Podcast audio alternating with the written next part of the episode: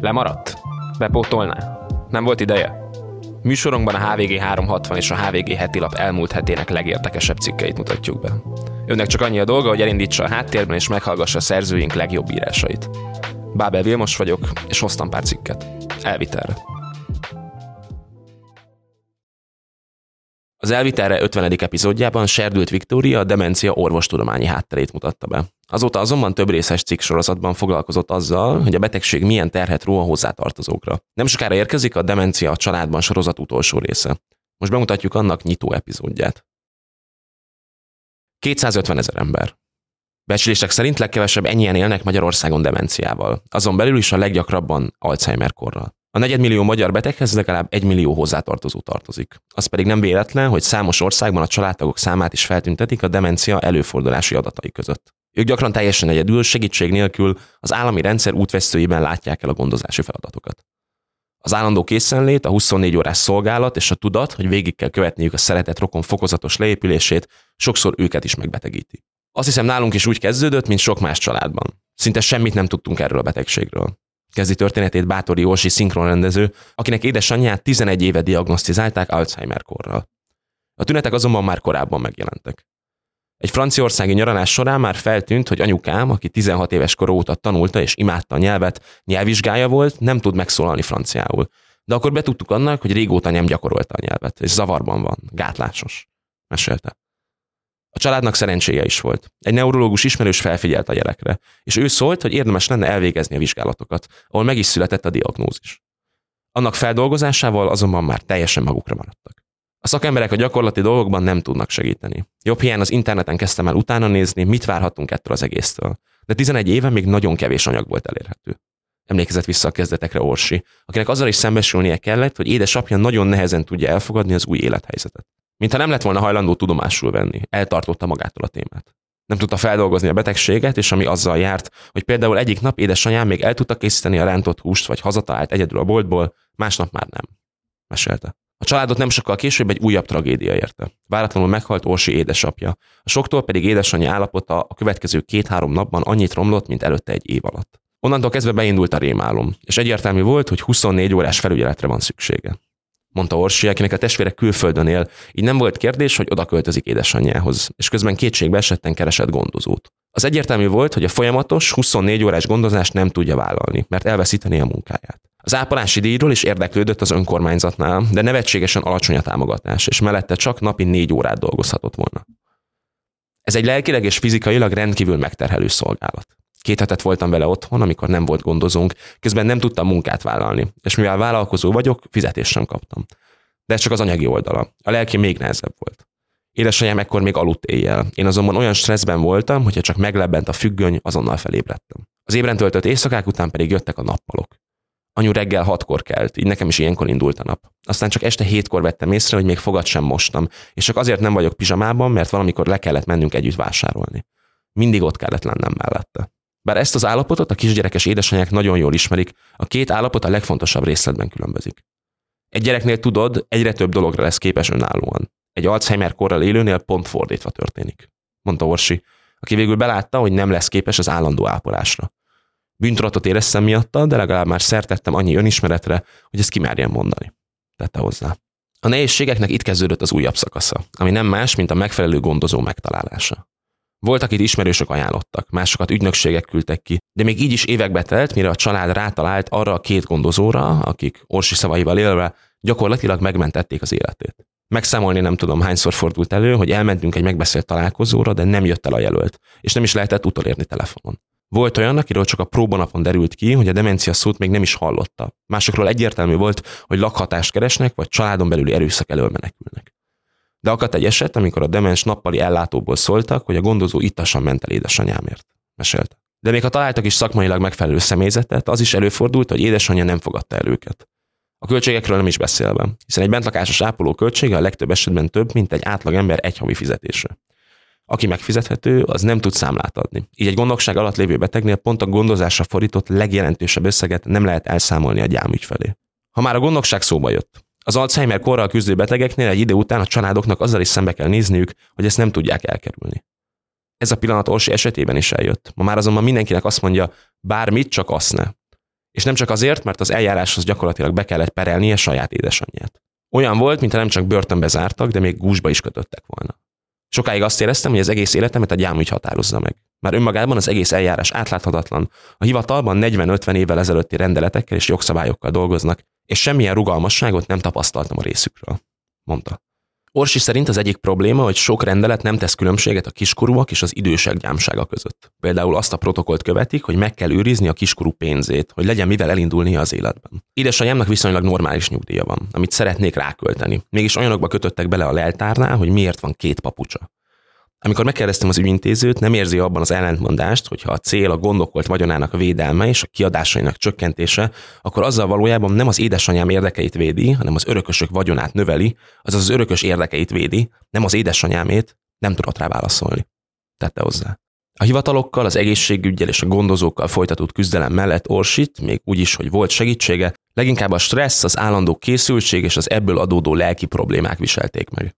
Onnantól kezdve, hogy apukám meghalt, körülbelül két évem robotpilóta üzemmódban zajlott. Olyan szintű krónikus stressz lett úrá rajtam, hogy elkezdtem kezdődő demenciához hasonló tüneteket észrevenni magamon. Az édesanyámmal kapcsolatos teendők lettek az elsődlegesek, és feszülten kapkodva próbáltam állandóan rangsorolni és menedzselni az életem egyéb területeit. Miközben azon stresszeltem, hogy mikor kell a munkát otthagyva, vagy az éjszaka közepén azonnal autóba ülni, és rohanni, intézkedni, megoldani valamit. Emellett azt is át kellett élnie, hogy intelligens, aktív, nyelveket beszélő édesanyja szeme előtt változik át egy teljesen más emberré. Az elején, amikor még voltak tiszta pillanatai, gyakran ő is észrevette, hogy nem képes már bizonyos dolgokra. Ilyenkor sírt, kiborult, depressziós lett, ami szívszorító volt, mert teljesen tehetetlen voltam. Köztünk kifejezetten mély, intellektuális kapcsolat volt. Nehezen vettem tudomásul, hogy már nem tudunk beszélgetni. Azzal szembesültem, hogy ez az ember már nem az anyukám, akit korábban ismertem.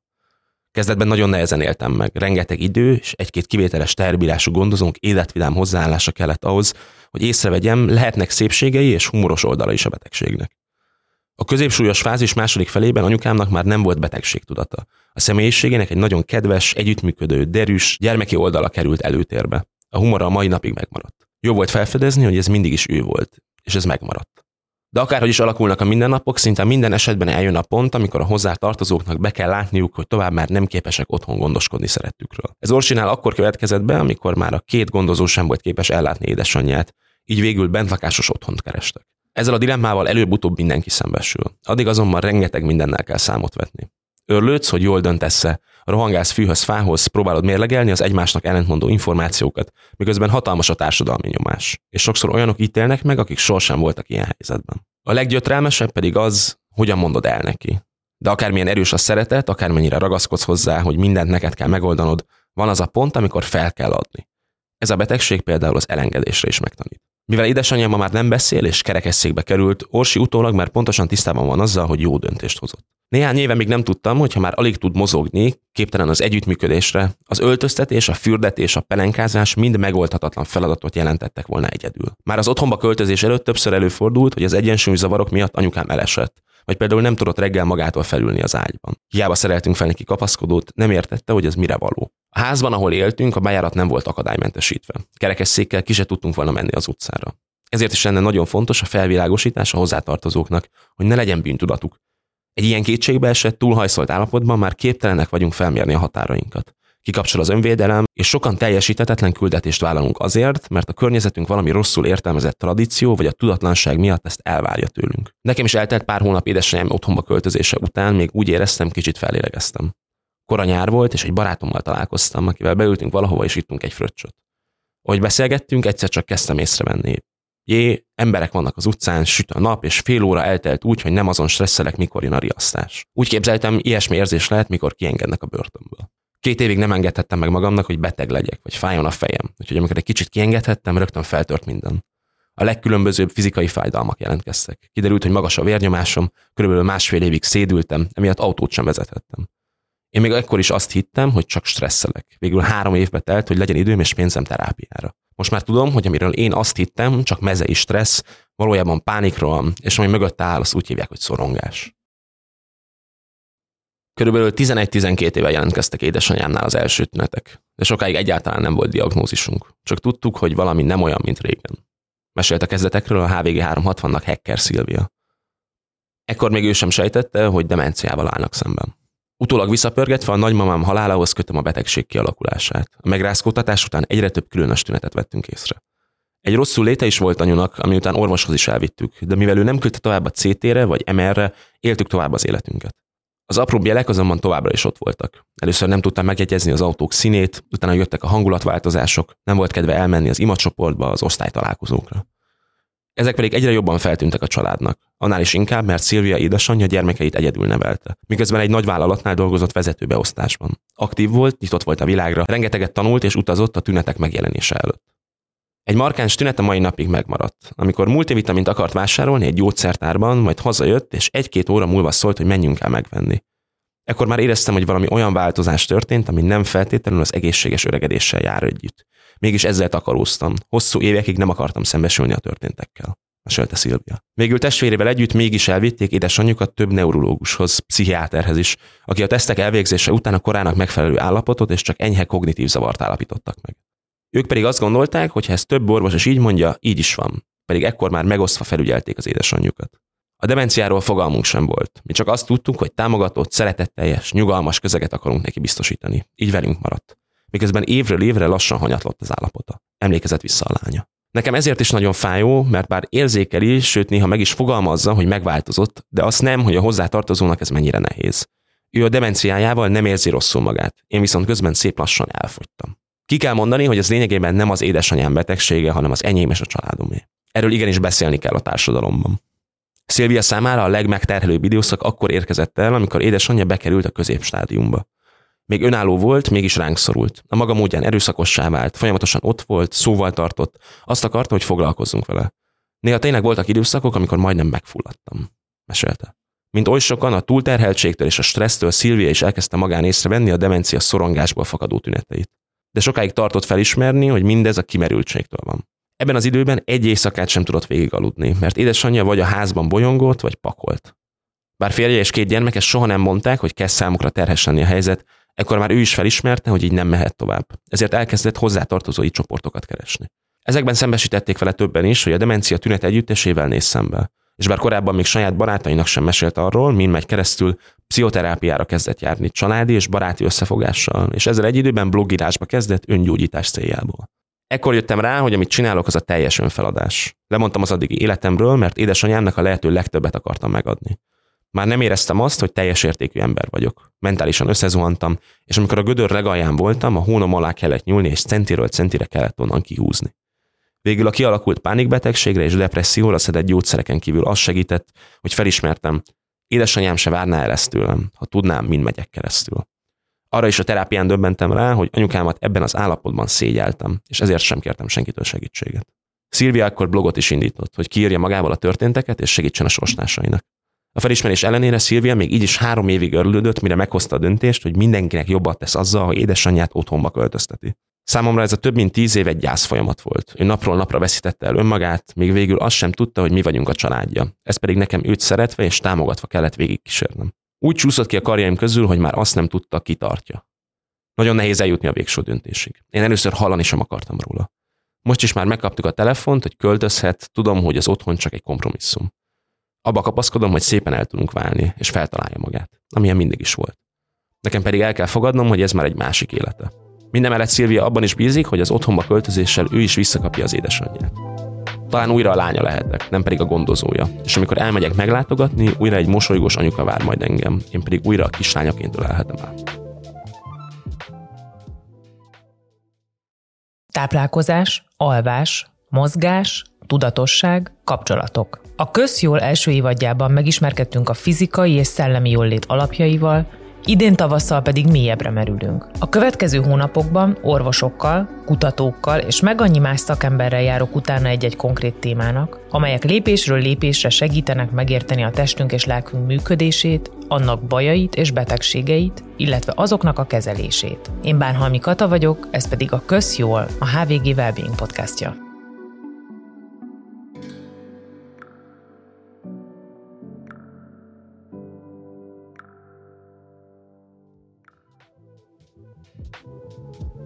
Hiába a tízezeres tüntetések, Robert Fico átvitte a büntető törvénykönyv módosítását a szlovák parlamenten. Hogy miért érte meg neki, arról Molnár Norbert írt Pozsonyból a HVG 360-on. Hetekig több tízezren tüntettek Pozsonyban és Szlovákia más városaiban a büntető törvénykönyv módosítása ellen. Ema Robert Fico vezette koalíció az ellenzéki obstrukciók ellenére és átpasszírozta a jogszabályt a parlamenten. Kellemetlen helyzetbe hozva Zuzanna Csaputova államfőt, de mosolyt varázsolva mindazok arcára, akik ellen az elmúlt pár évben eljárást indítottak, főleg korrupciós ügyekben, esetleg el is ítélték őket. Miközben Szlovákiára egy hónap múlva elnökválasztás vár, a két esélyes jelölt fejfej mellett halad. A döntés a második fordulóra marad. Robert Fico megígérte, Robert Fico végre is hajtja. Már a szeptemberi választások előtt világos volt, hogy a jelenlegi miniszterelnöknek három célja van. Menteni saját és közeli munkatársai bőrét, bosszút állni az elmúlt évek igazságszolgáltatási gyakorlatáért, és elfoglalni a kulturális teret. Mindenhez van ugyan koalíciós többsége, de az elég szűk. 79 képviselője van a 150 tagú parlamentben, tehát sietnie kell, ha ezeket el akarja érni. A BTK módosítása azért volt sürgős a kormányfő számára, mert az előző jobboldali kormány idején több a korábbi Ficó kormányokhoz köthető politikus és gazdasági szereplő ellen indult eljárás. Vannak, akiket el is ítéltek. És vannak, akik ellen még folyik a per. A módosítás jelentősen csökkenti az elévülési időket. Esetenként 20 évről 10 évre, jelentősen csökkenti a korrupcióért kiszabható büntetési tételeket, de egyben feljebb tolja azt a határt, amely alapján meghatározzák, mi számít súlyos korrupciónak. Egy példa. Ha egy közszereplőt 650 ezer euró értékű korrupción kapnak, és 250 millió forint, 4 és 10 év közötti börtönnel számolhat, de kaphat feltételest is. Azok a korrupciós ügyek, amelyeket a korábbi jobboldali kormány idején göngyölítettek fel, általában alacsonyabb összegekről szólnak, mint 650 ezer euró. A törvény megszünteti a különleges ügyészséget is, amely a korrupciós ügyeket vizsgálja. A javaslat pikantériája, hogy parlamenti beterjesztője az a Tibor Gáspár, aki ma Robert Fico vezette Smer képviselője. Korábban országos rendőrfőkapitány volt, és aki ellen korrupció miatt szintén eljárás folyik. Fiát, az igazságügyi minisztérium államtitkárát a kormány a titkosszolgálat SIS élére jelölte, miközben apja a titkosszolgálatokat felügyelő parlamenti bizottság elnöke. Zuzanna Csaputova államfő azonban jelezte, ifjabb Gáspárt nem nevezik ki az SIS élére, legalábbis egyelőre nem. Az új BTK-val az Európai Bizottságnak is gondja van. Több módosítást is kért Pozsonytól, amiket a beterjesztők végre is hajtottak, de még így is megtörténhet, hogy befagyasztanak bizonyos uniós pénzeket. A BTK március 15-én lép életbe, ha csak addig el nem meszeli az alkotmánybíróság. Ficó kormányfő ugyanis azzal vádolja az államfőt, hogy összejátszik az alkotmánybírósággal. A legnagyobb felháborodás az ellenzék körében az váltotta ki, hogy 20 évről 10 évre csökkentették a nemi erőszak elővülési idejét és bejelentési idejét. Ezzel csapdába csalták Csaputová államfőt, aki nem ért egyet a törvényel, így a logika azt diktálta, hogy megvétózza a BTK-t és visszautalja a parlamentnek. Ám ha ezt megtette volna, a minimális ideje maradt volna az alkotmánybírósághoz fordulni, hiszen a parlament húzhatta volna az időt az újratárgyalással. Az államfő aláírta a törvényt, és azonnal az alkotmánybírósághoz fordult. A testület ugyanis csak olyan jogszabályokkal foglalkozhat, amelyek már megjelentek a törvénytárban. Ez az kell, hogy az államfő aláírja a módosítást. Most az a kérdés, a taláros testület meghozza a döntést március 15-ig, mert a törvény akár egy napra is életbe lép, több nagy korrupciós ügy elévül. Főleg olyanok, amelyekben oligarchák és politikusok érintettek. Miközben az ország a BTK módosításával van elfoglalva, egy hónap múlva Szlovákia államfőt választ. 11 jelölt indul a köztársasági elnöki posztért. Köztük Forró Krisztián, a Magyar Szövetség elnöke, de a közvéleménykutatások alapján borítékolható, hogy csak két jelöltnek van esélye bekerülni a második fordulóba. A legesélyesebb Péter Pellegrini parlamenti elnök, a koalíció slász vezetője és az ellenzék által támogatott Iván Korcsok volt jobboldali külügyminiszter. Előző támogatottsága 39% utóbbi 37, míg a harmadik helyen lévő jelölt 8 kal szerénykedik. Pellegrini mögé azonban nem állt be az egész koalíció. A legkisebb párt, a szlovák nemzeti párt, SNS saját jelöltet indít, Andrei Dankó pártelnököt, aki egy hónapja letarolt egy szemafort, de a rendőrségnek csak 15 óra elteltével sikerült megfolyatnia, akkor már természetesen nem volt alkoholos befolyásoltság alatt. Dankó indulása csak fricska, és azt mutatja, a koalíció sem teljesen egységes. Sőt, éppen Dankó támadja Pellegrinit nehéz fegyverekkel, magánéletét firtatva. Dankó többször kijelentette, a First Lady nem lehet férfi. Pellegrini erre azt válaszolta, hogy nem lesz First Lady. A második fordulóban Pellegrini megelőzné Korcsokot, 54%-ot szerezne. De a hat hét alatt még bármi történhet. A végeredményt három tényező dönti majd el. Az egyik, hogy hova állnak a szlovákiai magyarok. Korcsokot többször megvádolták magyar ellenességgel, ő maga azonban azt állítja, csak Orbán Viktor politikáját bírálja. A Magyar Szövetség jó kapcsolatokat ápol a kormánykoalícióval. Horoni Ákos személyében a párt jelölte a kisebbségi kormánybiztost. Ficó és Orbán kapcsolat az ökkenőmentes, így a logika az diktálná, hogy a párt Pellegrini mögé áll. De a kampány még elfajulhat. Így éppen a koalíciós partner SNS és a szélső jobbos jelöltek sülyeztetik el Pellegrinit. Ha magánélete miatt nyíltan neki mennek a kormánypártok jelöltjének. A A harmadik tényező, hogy sikerül-e az ellenzéknek a tízezeres tömegeket megmozgató tüntetéseket korcsok javára fordítani. Mert az, hogy Pellegrini levezényelte a BTK módosítását a parlamentben, sokaknak szúrja a szemét. Egy felmérés szerint a lakosság többsége sem támogatja a módosítást. Igaz, ezek a megmozdulások most másról szólnak. Hat éve gyilkolták meg Ján Kucsiák oknyomozó újságírót és kedvesét. Ha életbe lép a BTK módosítása, az a gyilkosság megrendelőinek is segíthet. Ezeket a cikkeket hoztam ezen a héten elvitelre. A HVG heti rabban és a HVG 360-on viszont azzal is foglalkoztunk, mi lesz a civil ellenállással az influencer tüntetés után, összefoglaltuk, mit kell tudni az indonéz választásokról, és megvizsgáltuk a Heimpál botrányt az érintettek szemszögéből. Ha kíváncsi ezekre és más prémium tartalmainkra, iratkozzon fel a HVG 360-ra. Az első hónapban csupán 360 forintért. Én Bábel Vilmos vagyok, jövő héten újra találkozunk. Viszont hallásra!